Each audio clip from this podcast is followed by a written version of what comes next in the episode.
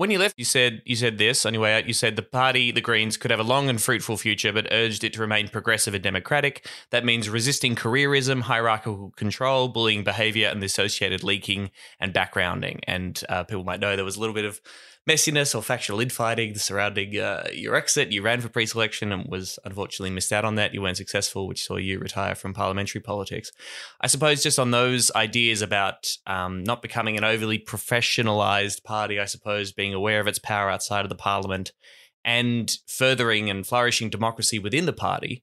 I'd be interested to think about how how you think the party's gone. We had a sort of a survey of members in that time in between you leaving and now, in which asking members about whether we should move to a elected leader model, which didn't get up. Uh, I'd be interested in your thoughts on how you think the Greens are doing in terms of maintaining its grassroots and, and flourishing democracy within it. Look, I think it's doing pretty well. And to just pick up on the discussion we were just having about, um, like, uh, alluded to housing and um, the issue with unions. Um, where I was going there is that I think it's so important because the left is weak, the Greens are going well, and um, yeah, there's many. We could sit here for a week and talk about the um, improvements that are needed, but mm. overall, it's going well. What I'm impressed about the housing is not just the way Max is running the campaign, Max and his team and the party room are running the campaign, um, but but also that we're addressing such a fun issue that's fundamental to people. Right. One of my concerns about where the left has gone, and I think it's incredibly important that we expose the cruelties of capitalism, we support minorities and their rights. Absolutely mm. essential that we do that. Right now, there's a lot of work being done around First Nations issues, um, issues to do with um, sexual identity, etc. Really, really important.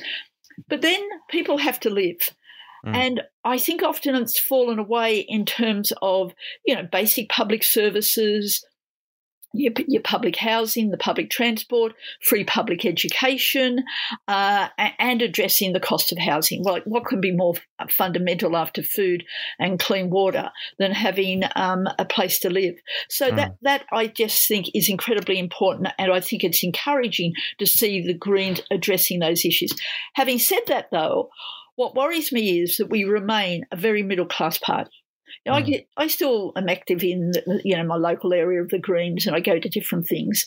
And as when I was an MP, when I'm at those events, basically I'm looking at middle class or elderly people, and um, and I'm looking at people tertiary educated, mm. who, and while the, a lot of the younger ones um, don't have a, um, security in their home because the housing crisis is so serious, mm. many, many, of the older ones, even you know, I come from a poor working class family, and I've been fortunate in terms of that security. I don't feel as though we are appealing to or working class people are mm. sufficiently hearing our message or we're attractive for them to join. And I think that that needs to be addressed urgently. I think mm. that's a, an issue for the wider left. Indeed, I think it's for the union movement um, mm. and certainly for a, a, party like the Greens. Um, mm. and then for you, questions about, um, like, I think you were coming to issues to do with internal democracy within the party. Look, I think that is a, a, a, really big challenge. And I don't have it's something I've thought about a lot, but I've realized there's no easy answer, particularly as you grow in size. You know, we're, we're mm. now a big, small party.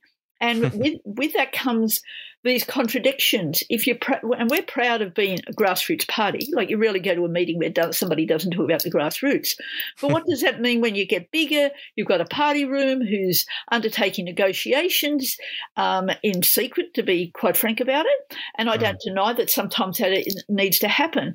But I think we need to give more thought to that interaction between our politicians and to our our membership in mm. ways that isn't just sort of ticking the box. Oh well, I've spoken to lots of members this week, um, etc. You know, like uh, yeah, uh, so it's. Uh, I actually think it is complex, but it's something that we need to give a lot of attention to.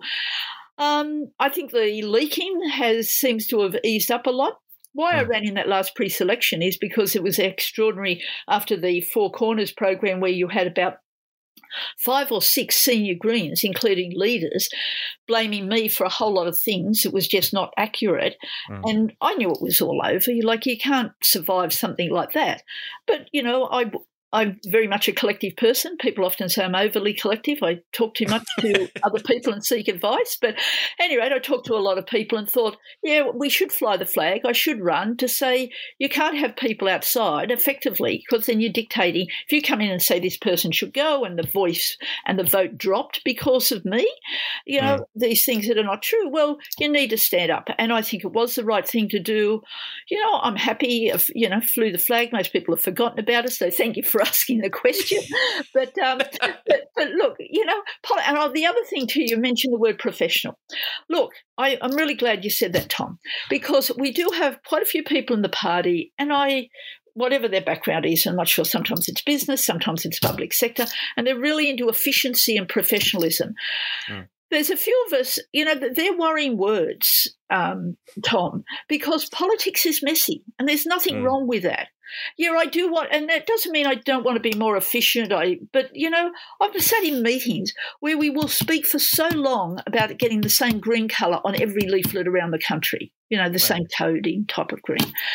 You know, like those things up to a point. You have, I get the, I get the idea about branding, etc. I get the idea about some consistency, but professionalism really that does alienate a lot of people when people start to engage with politics, they're being inspired by either a vision for a greater world, better world, or mm. they're cranky about something specifically. You know, they're working on the railways, they've been ripped off, they saw a Greens leaflet and they want to join and get involved. We've always got to cater to where people are coming from, their passion about life and about politics. Mm. And we don't want to run an organisation that kills off that. The housing workers coming up is, um, I think, addressing a good way to work, and we've got a lot to learn from that. Serious danger.